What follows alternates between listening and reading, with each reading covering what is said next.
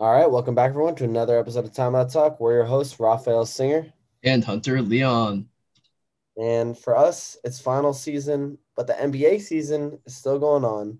Uh, so there's a lot to talk about. A bunch of big news happened over the past week.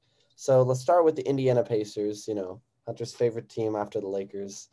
Um, and there's some big news that coming out of the front office that they've decided to sort of change direction and are looking to blow things up, uh, looking for trades involving Caris LeVert, Miles Turner, or Domantas Sabonis. And so we have a bunch of potential trades listed out, and I know you wanted to talk about Miles Turner's comments on the whole situation. So, first of all, what are your general like thoughts on this change of direction? Yeah, honestly, this is probably best case scenario for the Pacers as an organization. They've been, I guess, like I'd equate them to like the Blazers of the East, as in like they've been the perennial, like seven, eight seed ish. I mean, the Blazers have been better than them, but I think that's the closest comparison I can think of. Like a team who hasn't really had that success. Um, and I guess yeah, this core just isn't working for them. Especially this year, we can see this was their last attempt, and it just didn't go right. So they can get a lot out of their players, especially for the contracts that these guys have. A lot of them are on steals and contracts. I mean, Miles Turner is being paid 18 million. Domantas Sabonis is being paid also 18 million, and those are both great contracts for them. Uh, so I think their actually highest paid player is Malcolm Brogdon, who's untradeable as of right now.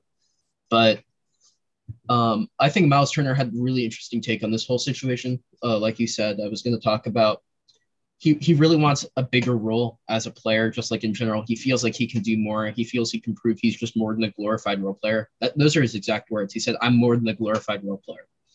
And he wants to be the star big. And he said, no hate to Domantas Sabonis. I love him. He's my brother. But, you know, I, I want my bigger role.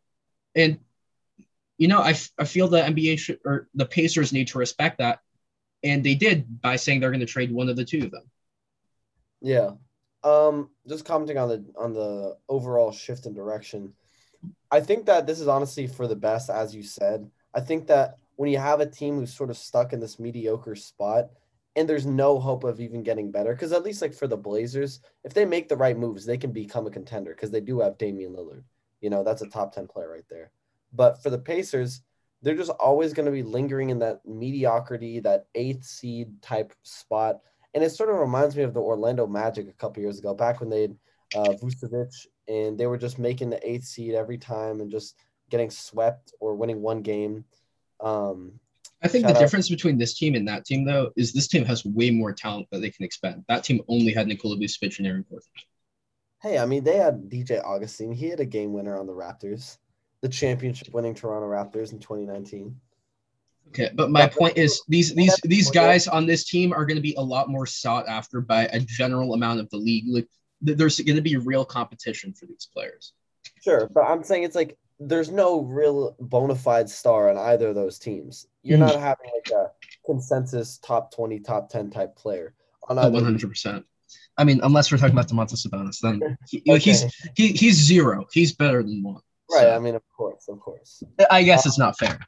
But yeah, I mean, just talking about Miles Turner really quick. I don't know if he can be that guy because, like, in all seriousness, he I don't think he's a better offensive player than Domantas Sabonis. Domantas Sabonis is a way better post player. Like, he, he's honestly one of the top post players in the game, I would say. Um, and Miles Turner's offensive game is sort of limited. Like, he's a pretty decent stretch big, but that's about it. You know, like I wouldn't trust him to run my offense through him. Um, I think he's a terrific defender, much better than Domantas Sabonis for sure. Like I'm pretty sure he's leading the league in blocks per game right now, and he, he's always going to be in those defensive player of the com- defensive player of the year conversations. But whether he's going to be that guy, you know, the the franchise leader, like the the face of your franchise for the Pacers, I think that's questionable. Well, I think what he was more so saying is he just doesn't want to be stuck out in the three point line on offense. He wants to have more of an offensive role, which, if you're saying he just don't think he can carry anymore, that's understandable. But I think it's worth a shot, like for no matter what team he ends up on, if he stays or if he leaves, just try it out for a few games, put him like in more, I guess, the mid post area if he, that's where he wants to be just for a little bit, not for every possession. You're going to have him at the three point line where he needs to be sometimes. But you let them take it in, and if it, it's working, then why stop it? But if it's not working, just say, "Hey, man, not your role." But I mean, here's the thing, though. We're gonna get into some of these trades in a second. Any trade that you're gonna make for Miles Turner, he's gonna be like your fourth, your third, fourth, fifth best player. You're not gonna be running your offense through him. He's gonna be a complementary piece. And the reason you're trading for him is because he's basically the big equivalent of a three and D guy. He's a rim protector. He's a great shot blocker, and he's a stretch big. That's it. You're not getting him for his mid mid post player or his like yeah, you're right.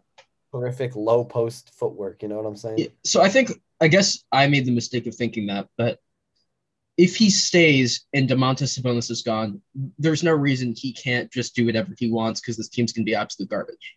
Like that's that's the real real scenario. If he leaves, I think he'll be happy either way because he'll be on a contender. Because no team who isn't a contender contender is going to be traded for him. Yeah, I agree with that. I think though that yeah, like if say they ship out Domantas Sabonis and Caris LeVert and TJ Warren, it's just Mal or it's just Miles Turner and a bunch of like young guys, then yeah, he might average 20 and 10. You know, like he he might just be in that sort of Jerami Grant role where it's like a pretty good player with not a lot of talent around him, just gets to put up a bunch of numbers. Um, speaking of Jerami Grant, really quick, unfortunate news. He's out for the season with a back. I think it's a back injury. I'm not sure what it is, but he's out for the season, and it's really unfortunate. He was having a really good season. He was averaging above 20 points. Um, big blow for the Pistons, but yeah, that, it is unfortunate.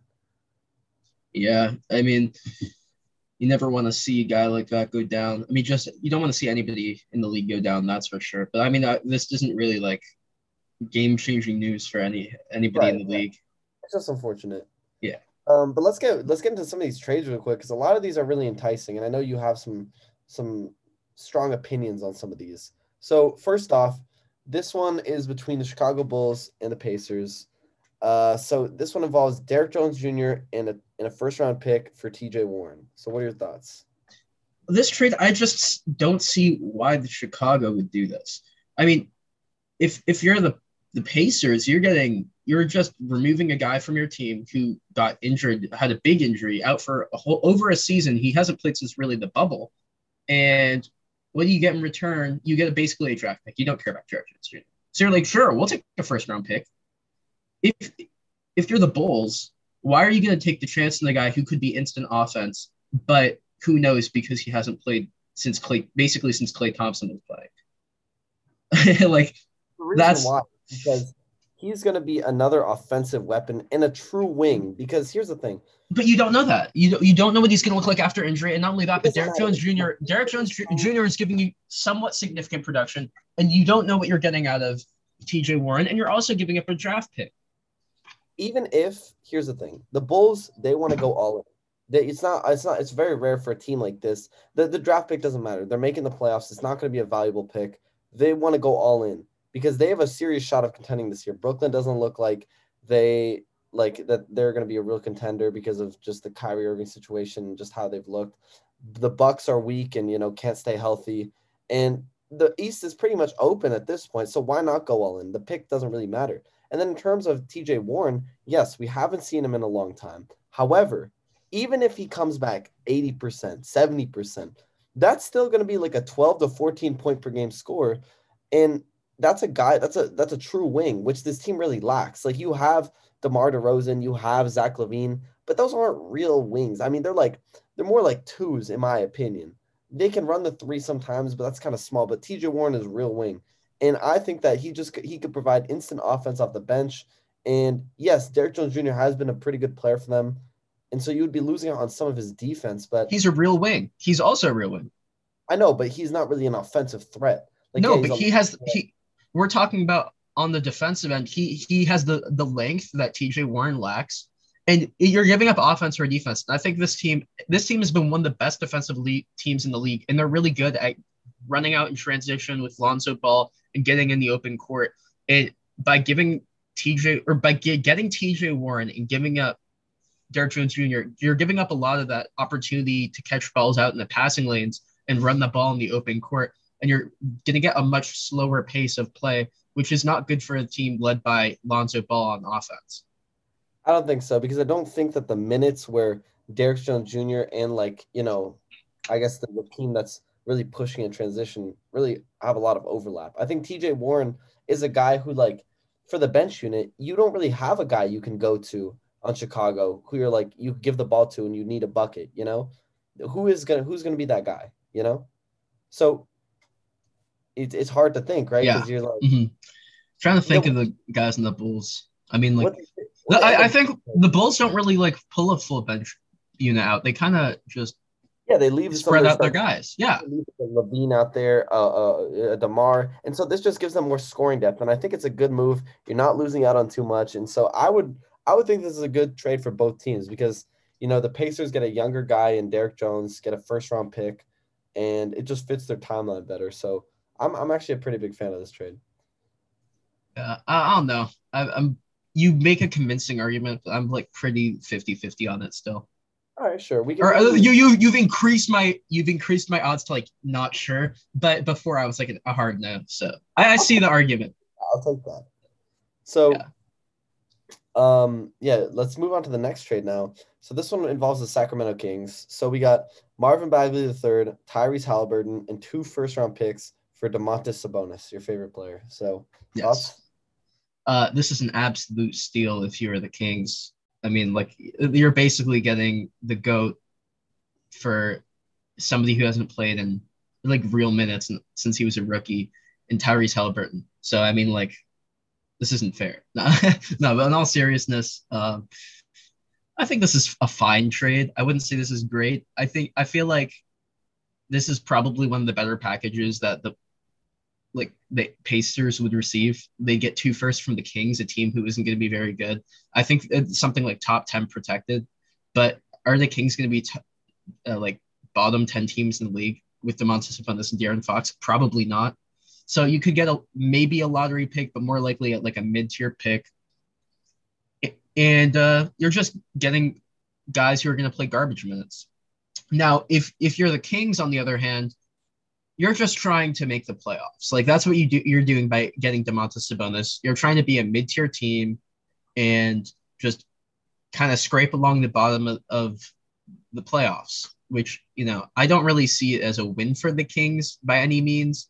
Like I feel like they have something solid going with Tyrese Halliburton, and they could actually get a solid young core. One thing they do lack though is a center slash power forward. So they, if they get Domantas Sabonis, they do get that. yeah, I mean, I think this trade is actually pretty good for the Kings. Like I think they need all the talent they can get.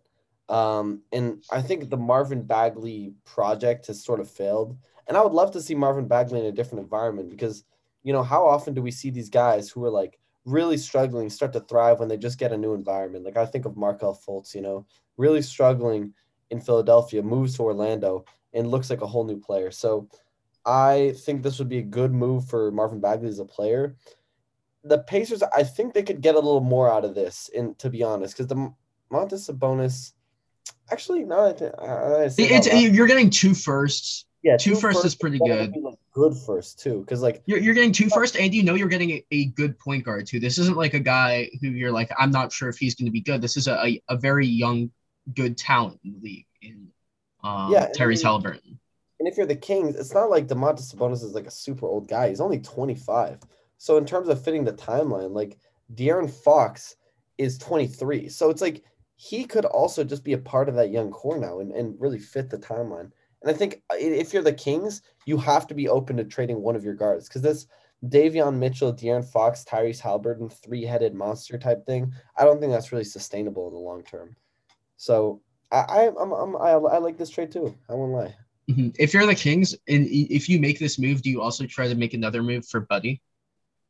Yeah, but I think that that's going to be an, an inevitable move, um, just Yeah. because I think they need more size on that team. Because Yeah, you said- can't- Yeah, go. ahead. Oh, I was just gonna say this is a trade where no matter what you do, you can't move Buddy. He's just got too big of a contract. Doesn't make sense. I mean, in this trade, Yeah, I'm saying if you want to try and move Buddy in, in for Domantas Sabonis, it doesn't make sense because he, he has a bigger contract than Domantas Sabonis and he's a worse player. So it wouldn't work out. yeah, I'm just saying, like, I think that you know, they they are going to move Buddy Hield just because, like, look, I think that they just have too many guards on this team, and they could really use some more size. Like, their starting center is Richaun Holmes, and I like Richaun Holmes; he's a good player, but you know, imagine getting Domantas Sabonis and then like a, a proper power forward or a proper center actually to run alongside him. That's a good lineup. I won't lie. Hmm. Yeah. I think that would be like I don't know where that puts them in the West though. This is a weaker Western Conference this year. I think that could put them in like a a six seed kind of area, but I don't know. Yeah, I mean, it, it all depends. I feel like as well on De'Aaron Fox. He's been having a down year, so if he could step it up and I, start, I feel like if he plays like a, a guy like Domantas Sabonis who would open up the floor for him and be like a pass first big, that would help him out. yeah, no, for sure. Um, let's move on. Talking about size, this next trade involves two bigs, um, one on the Warriors, one on the Pacers, and this one is for James Wiseman and Jonathan Kuminga for Miles Turner. So, what are we thinking about this? This scares me so much because it's a little bit of an overpay for Miles Turner. What you're doing if you're the Warriors is you're going, look, we'll give you our James Wiseman, our, our number two overall pick. We'll give you our other lottery pick in uh, Jonathan Kuminga. We'll give you our seventh pick and our f- second pick. All you got to give us is Miles Turner. And if you're the Pacers, you're not worried about the Warriors being a- an incredible team for the next few years because hey, you're going to be rebuilding, and this is a good package for you. So you'll you can do this trade no problem. Now, where does that re- leave the rest of the league? Crying, tears running down the face of every GM because the Warriors have now gotten the best center they possibly can for their style of play. And their defense would shoot up to number one. I wouldn't be surprised if they had the or if they had Miles Turner. They could be the number one offense and defense in the league. I truly believe that. I'm gonna push back on this. I'm gonna because initially I agreed, but then I started thinking about this. And look, how old is Steph Curry? Let's look that up. 33? I think he's like yeah. How I'm gonna say 33. He's 33. That is correct. He's 33. Klay's getting up there in age. Dre is getting up there in age. And I think the Warriors' philosophy is a pretty smart one. They're sort of following in the the, The, the footsteps of the San Antonio Spurs and getting young talent alongside your stars so that when your older guys and your vets, the guys who brought you to the promised land, start to age and, you know, start to fall out of the league, then your young guys are the new stars. And we've seen this process start to work out for them. We see this in guys like Jordan Poole, you know, um, what's it called? Like on the name. Anyway, they, they got, Juan Toscano-Anderson. yeah, I mean, they have a lot of young guys on that team, like Gary Payton. I mean, Andrew Wiggins not young anymore, but like he sort of fits more on the younger side of the timeline rather than He'd be on the he's on the same timeline as Miles Turner. But the, the, the thing is, though, is that James Wiseman and Jonathan Kuminga have incredibly high ceilings. Like these are guys we have seen glimpses of Wiseman and Kuminga's been in the G League a lot, but these guys have all star potential. And so you're gonna just throw all of that away for Miles Turner. Like I think James Wiseman, when he comes back, he's gonna be very good. I think he's gonna be a, a good center that really doesn't have to do too much, especially when Klay Thompson comes back. So if I'm the Warriors, I wouldn't just throw all of that away, all that potential away, just for a minor upgrade. I don't think Miles Turner is that much better than James Wiseman. And I don't think he like I don't think it's worth losing out on all that potential opportunity. Well, I, I understand where you're coming from. At the same time, getting Miles Turner on this team essentially secures you a ring. And th- th- there's no way you can say I, you secure a ring, but it like puts you like in such good position if you're the Warriors. They the Steph Curry has never played with a true good center like that. I mean, he's never, especially a floor spacing center. Um, this is a guy who's going to block shots. The one thing the Warriors lack is size. The teams can take advantage of the Warriors sometimes. If the Warriors aren't beating you out from the three point line, you can keep a center in there. And Draymond's a great defender, but he gives up too much size. If you get a guy, a seven footer like Miles Turner, who does everything that like Draymond can do, but just a bigger guy, that's that's scary, man. thing though is that like the Warriors have never needed a, a, a true big because their philosophy is all about small ball, push the pace, shoot the three ball. But they somehow they're still like that. They can still play exactly like that with Miles Turner, and that's what changes. Miles they- Turner is only going to slow them down. I mean, he would just slow down the pace of the game. You know, you're not going to be able to run like a, a lot of the times when I was, I was watching the Philadelphia um, Warriors game, and you know they were running lineups out there when Joel Embiid was on the floor with like five guards or like uh five smaller players in like three guards. And so this is who the Warriors are. They don't need a big center. Look, they're already the number one team in the West without Klay Thompson, without Wiseman, and Wait, I, I, I just want to clarify something really quickly. Um, who won in the game between Philly and Golden State? Let's just well, clear. okay. Let's just talk about that for a second. You didn't you didn't say who won that game. The, the Philly won that game. So you can say, yeah, they're they're running a lineup with five guys, but if they're not winning, then what does it matter? Okay, but imagine. Okay, but guess what? They have a center who's going to come back. So if they want to get some size in there, they would have James Wiseman to to be that guy. And the thing is, he wouldn't have to do too much. He wouldn't have to guard because the Warriors run a lot of zone. So he wouldn't have to like go one on one against Joel Embiid, you know, or like Giannis if we're looking at that. But look, all, all I'm saying is that the the potential of Wiseman and Kuminga is so great. Like these are two guys who could be, you know, all stars five years down the line. And so you're just going to throw that away just to get marginally better. I don't think that's a good deal. I disagree, but we can move on to the next one, um, which is Dwight Powell, Josh Green, and a 2024 first round pick for Caris LeVert. And this is to the Mavs. So, what are your thoughts on this? The Mavs are going to get a guy who's going to be a secondary ball handler um, to help out Luka, and I guess the the Pacers are just going to get some some fill. Yeah, I mean, I think Josh Green, like, he's obviously a younger guy, drafted. Um, I don't. Was he drafted? 2018, 2020, actually. Dang. So okay, so he's he's pretty recent, yeah, and he doesn't have a huge role in this team because he is such a young guy, and so I think as a if you're the Mavs, you're not losing out on too much. I think the biggest loss here is honestly that first round pick because Dwight Powell, he's your backup center. I mean, he, he starts sometimes, but like he's not really a significant piece of this team.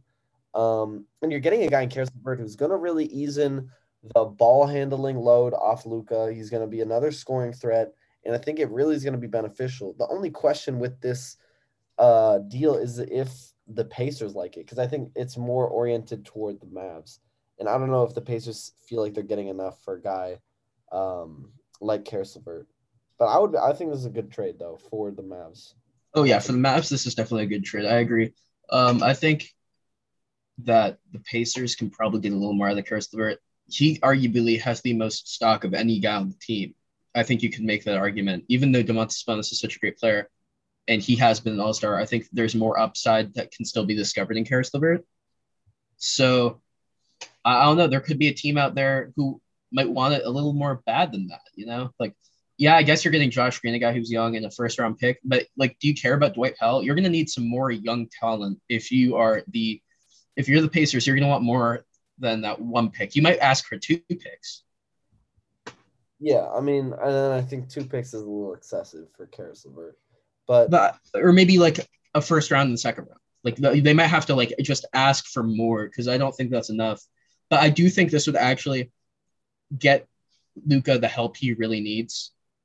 I think this would increase like the, the biggest problem I'd say the Mavs have is that since Luka has no help, he just gets so exhausted by the fourth quarter and he can't finish the game out because it's just like too much to bear. But if you've got like Caris LeVert who can bail you out like in the middle of the game, like just ease the load on Luka, then you can finish out games a lot stronger.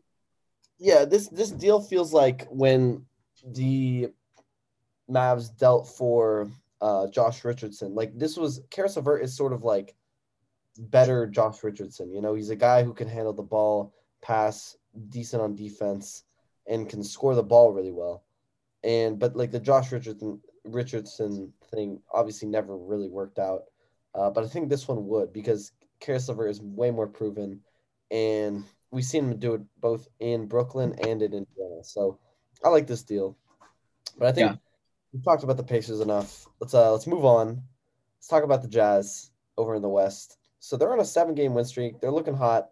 They're creeping up on that one seed. I mean, they're only three games behind the the one seed of Phoenix Suns. So what do you what do we think about this Jazz win streak? Yeah, I mean, I think the Jazz are showing that just like what we've seen historically from them, which is they're a good team. Like they're a one seed caliber team. Um, I mean, the only real question is like their playoff success. Can they like successfully make a plan that like counters what teams are going to put out? Because in in the playoffs, teams always expose Rudy Gobert as a, a player that can draw out, and then once you draw him out, you can score. But can can the Jazz come up with a strategy that eliminates that weakness. I think that's the one big problem they're going to have. Um, I think Jordan Clarkson has been playing a little bit better since he started, but he's still having a little bit of a down year. A lot of the guys are in the league. Um, but I mean, they're second in points per game, fourth in rebounds per game. Um, so they're doing pretty good, and their defense is also a pretty top tier. I mean, obviously they have Rudy Gobert, who's going to be in defensive player of the year conversations every single year. Um, I, like I said, I just think it comes down to postseason success for them. I would agree with that. I think that um, this run has really been powered by Donovan Mitchell. Like he's been playing great, you know, multiple thirty plus point games, and has looked like you know the all star we know he is. And I want to give another shout out to Hassan Whiteside, who had some pretty good games during this win streak, looking like a straight monster, looking like the guy that everyone thought was going to be the guy when he was uh, coming up in Miami. But yeah, I think that the Jazz, like, we knew that this win streak was coming. They might end the season as the one seed. Like, our prediction might end up being true that they end the season as a one seed just because this is a very deep team. They have so much talent. Not a lot of guys are injury prone, and when they're clicking, like this team just gets rolling in the regular season. As you said, it comes down to postseason success, but I mean, this this was really the least surprising thing I've ever seen. Like the Jazz are winning a bunch of games in the regular season. Like what else is new? The sky is blue. Cool. Oh, by the way, I just thought of this, and this is really random. But speaking of like Hassan Whiteside, it made me think of like JaVale McGee why is JaVale McGee balling out so hard on the Phoenix Suns? Why is he getting like 20 and 15, 20, 20 games on like an almost nightly basis right now? I don't know what's what's up with JaVale McGee, but once he got to Phoenix, he just turned to a different breed. He, he some... went back to the Nuggets, JaVale McGee.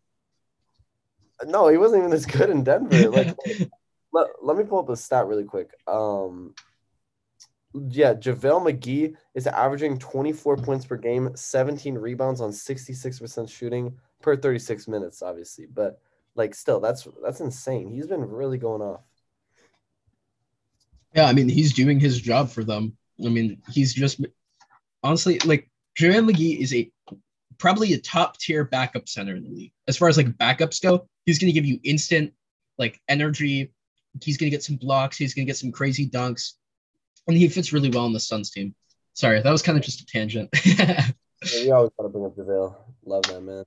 Yeah. Um, but let's let's talk about the NBA more generally now. So we were talking about this before the podcast. So like the NBA has felt kind of off this season. Like a lot of stars are not really looking like themselves across the league, and so there's a number of potential explanations for this. It could be the new ball that they're using, could be the rule changes surrounding you know fouls and how those are called, especially when shooting, or is it even something else, uh, like maybe COVID um, or things along those lines? So, what what are your thoughts on this? Um, I think it's a mix of the new ball and the rule changes. I'm not sure if it's anything else, but like, uh, let me just like name a list of stars that are like not looking like themselves. We have it here: Bradley Beal, James Harden, Anthony Davis, even Luka a little bit, Trae Young started off really slow. Any others you want to add to that? Those were just five that came off my head. Dame, oh my God, Dame's a massive one. CJ also having a down year. Um, yeah, but a lot, just, I mean, some of those guys you named, like they're starting to find form. Trae Young's been playing amazing recently. Yeah, I said Trae, Trae Young, but also Trae Young. There's there's an interesting st- statistic I found on Trae Young comparing him to James Harden, um, like in how they've transitioned. So last year, without the rule changes, Trae Young was averaging the same amount of attempts from the field as he was from the free throw line. This year, he's doubled his attempts from the field as opposed to the free throw line. And that's not because the rule changes, but because the, this shot selection he has. Whereas James Harden is still taking an equal number of attempts and shots from the free throw line because he isn't changing his game. I know it's a lot harder for James Harden to change because he's been doing it for so long, but Trae Young has proven that he can really adjust pretty easily this year, which is showing in the success of the Hawks now. Um, Yeah, But I, mean, uh, for all the other stars, these guys aren't so young, so it's hard for them to make that adjustment. yeah, I mean, I would agree with that. I think a lot of stars have looked sort of flat and haven't really looked like themselves. And I think, I mean, chief among them has to be James Harden. This guy isn't looking like the superstar we know him to be. He's looking like an all star, but like, you know, not the same player at all. And I think a big part of it is like you can't really understate the impact of these rule changes. So many guys, namely James Harden, have really just like based their game around drawing these fouls and like sort of lived and died at the free throw line. So when you take away like say half of those calls that they used to be getting, it's gonna have a big impact not only on like their production but also on their mentality. You know, like they're like I'm sure James Harden before every game last season and the seasons prior would come out and like, oh yeah, I'm gonna score 30 plus tonight. I'm gonna score like I could go for 50 because he knows that he has like 20 points in the bag guaranteed because he just draws those fouls. But now that they're not calling those anymore, he has to really fight and scrap for every call and every free throw. And I think like the season high for points scored came yesterday when KD scored 51 against Atlanta. And I think that just goes to show how much more stars have to fight for their buckets now because of the lack of calls.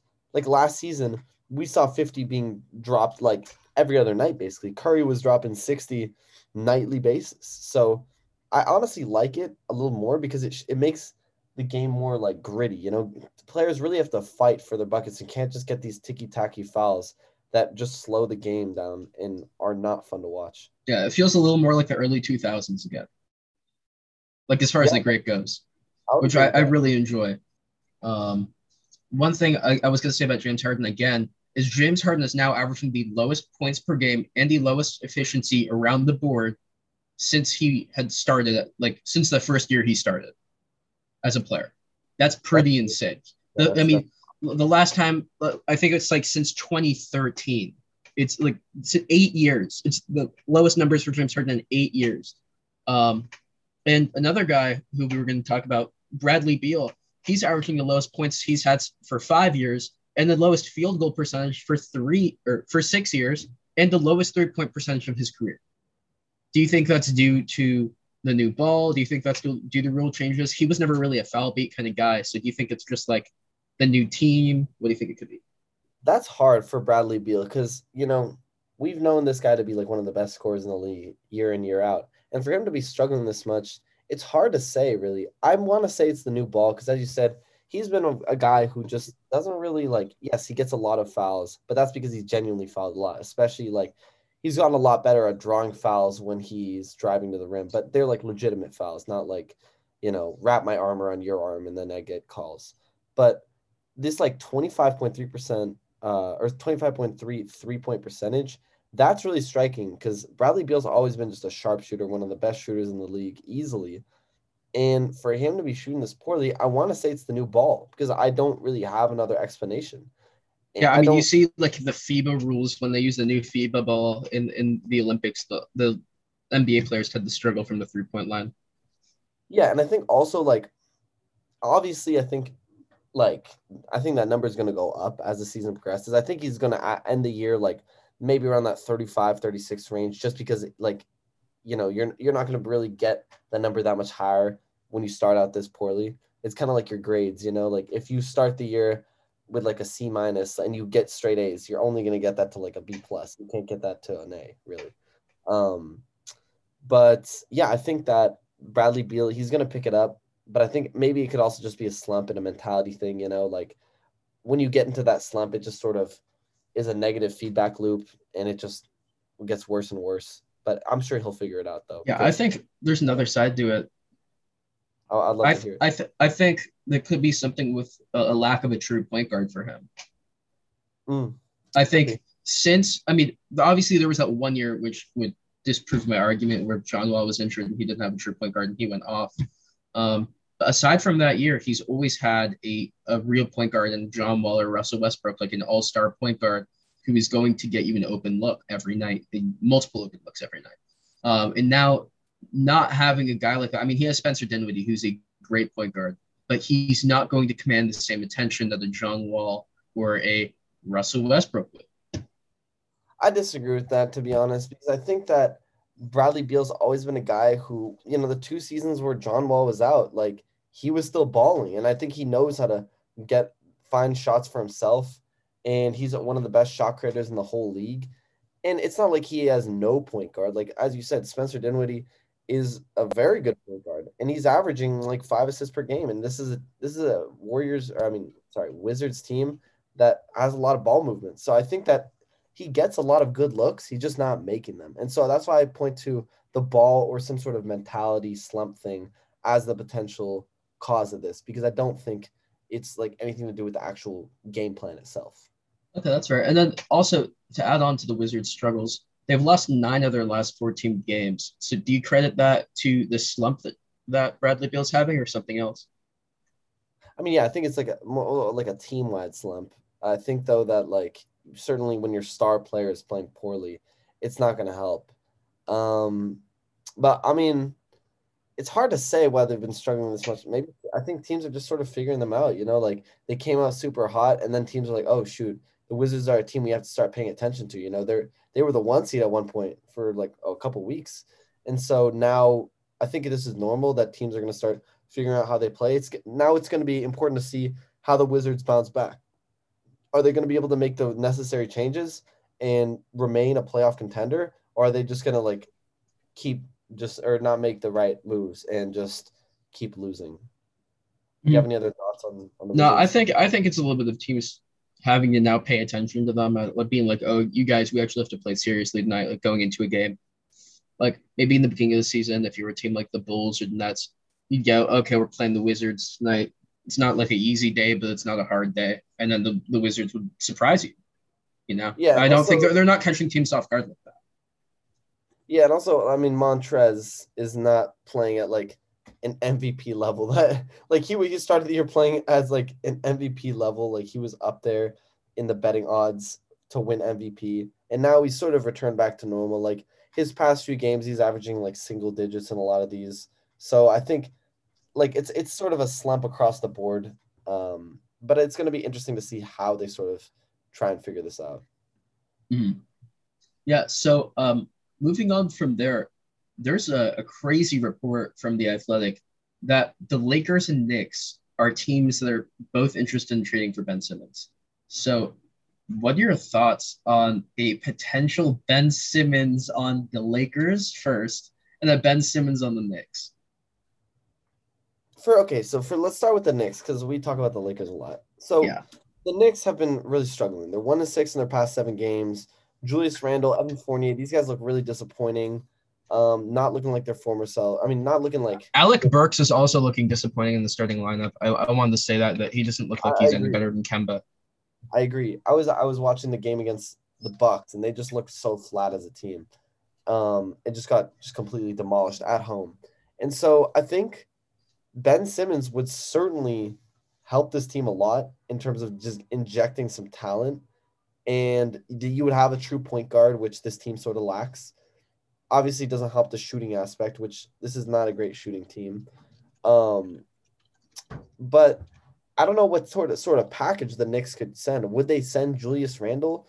Would they have to send like a bunch of the young guys? Because I would not give up a guy like RJ Barrett for Ben Simmons. No, I, would not either if you're giving up like your sort of periphery young guys like your Emmanuel Quickley's, your Mitchell Robinsons, these guys of this caliber, then I could see a deal working. But like I think RJ Barrett is untouchable. I'm not trading him. If it's like, you know, Obi Toppin and Mitchell Robinson and like a salary filler guy, like uh I don't really know who else, but you know, that that is a deal that I could actually see going through, and I would like that fit. Um, and then in terms of how he would fit in the Lakers, so I think that obviously on paper, just like the Lakers with Ben Simmons is a nightmare in terms of shooting. Like, holy, the rim would be crying out for help for the amount of bricks that'd be thrown up on a nightly basis. But I think that if this is a move for like moving Russell Westbrook for Ben Simmons, maybe, but I just like I just no. don't. I don't no, why? What's the point? You're just trading one guy who is hard to fit into this team for another guy who's hard to fit into this team.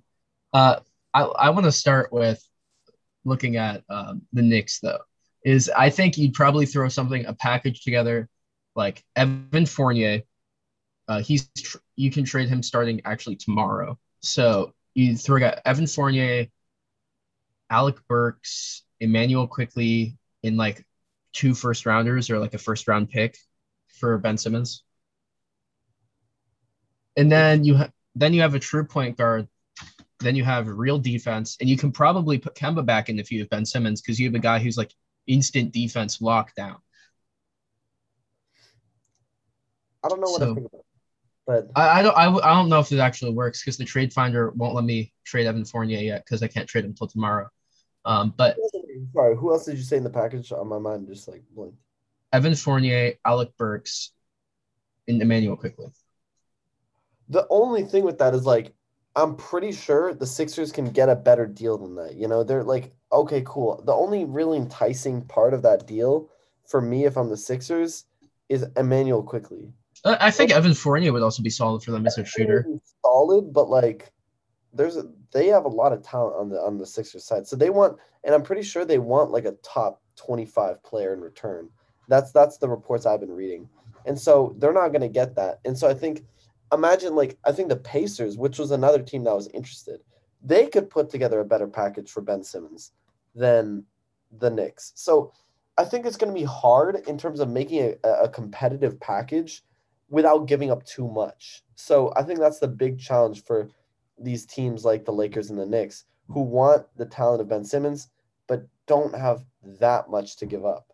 So well, the Lakers literally have zero to give up. Moving to the Lakers, I don't know how the Lakers are even trade conversations with the Sixers. Their, their problems aren't coming from it. Their their problems aren't Russell Westbrook. And like, what we need is less shooting. Actually, that's what we need. Less shooting. no, I I actually d- didn't want to do too much talk on this today because you know we have Lakers talk every time, but I do not think the problem is Russell Westbrook. I think the problem is Anthony Davis. We saw last night the Lakers played against the Magic, and obviously, granted, this is the worst team in the entire NBA aside from the Pistons. Um, but the Lakers were in absolute control this game. Had a twenty point, like we're up by twenty points, like midway through the fourth quarter, and they kind of just cruised to the victory. The margin didn't show how much they were dom- dominating this game. And guess who didn't play? Anthony Davis.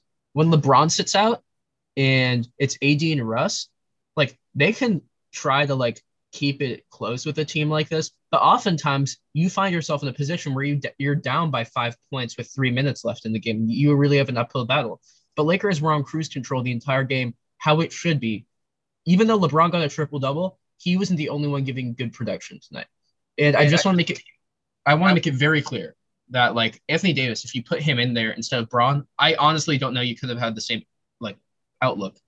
And Anthony Davis just needs to step it up. He's better than what we're seeing production wise and his shot attempts. Where he's taking shots on the floor, it's pretty ridiculous. Like these aren't good shot attempts and he needs to be more aggressive.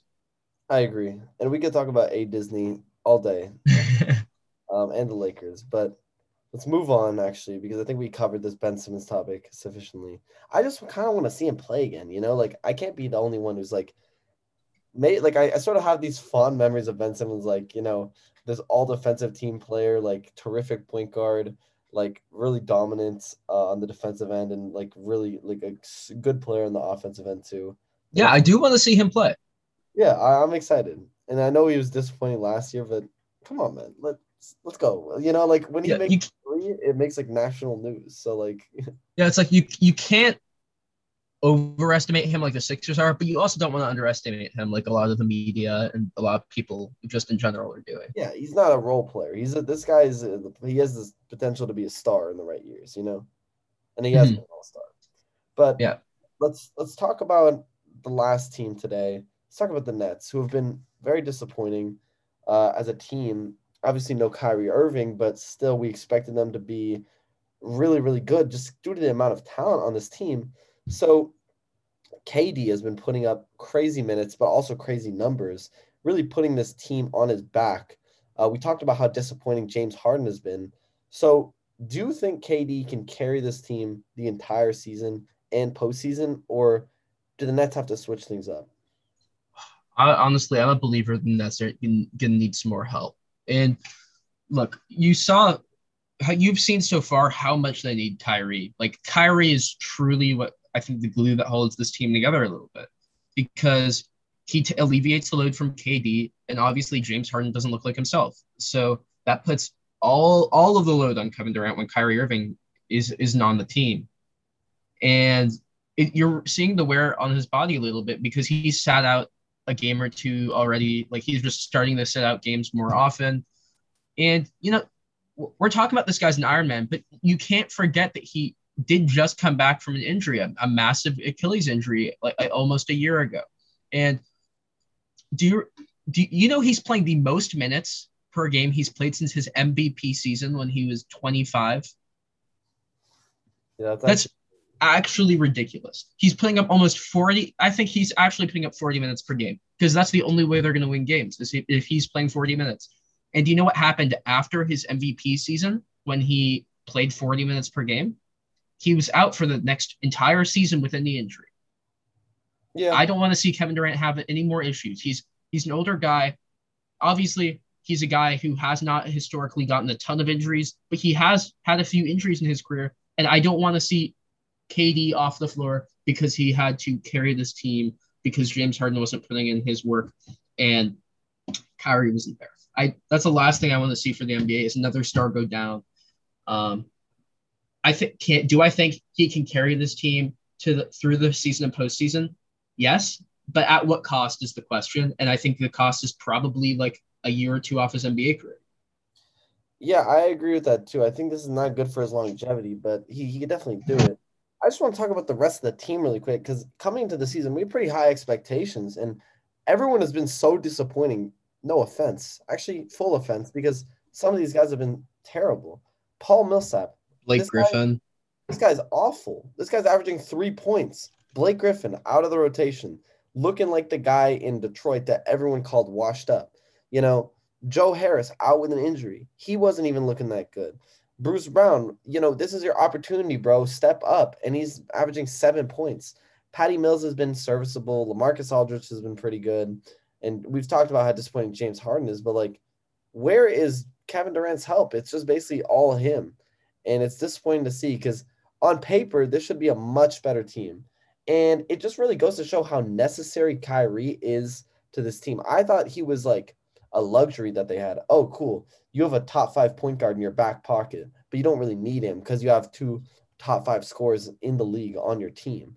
But no, apparently they need Kyrie. And I think if Kyrie comes back, a lot of the load is going to be alleviated off KD, and this team is going to look much better it's just a question of when, you know, like when. I don't think only that, but I think Kyrie's going to elevate these guys, just like or like you see like a Blake Griffin who seems washed up, and you see a Paul Millsap. I think honestly, Kyrie Irving was the one who made those guys look better.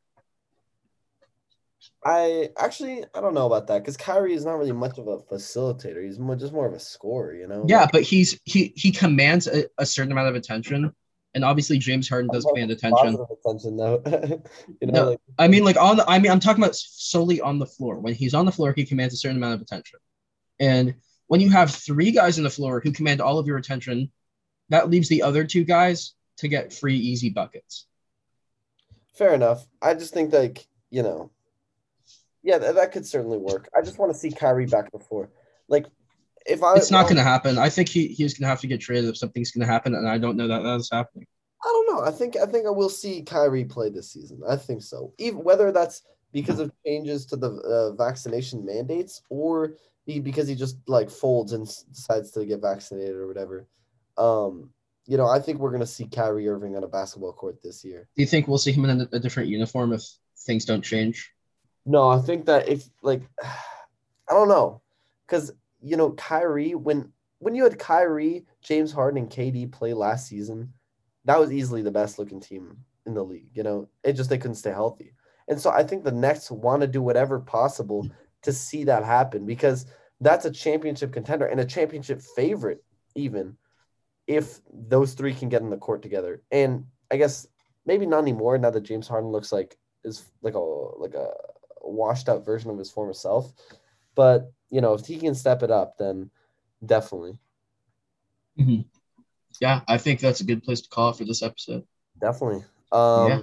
So thank you all so much for listening. Uh, I think we're we'll get another episode before the holidays. So this is not the holiday episode yet, but happy holidays to everyone who is celebrating.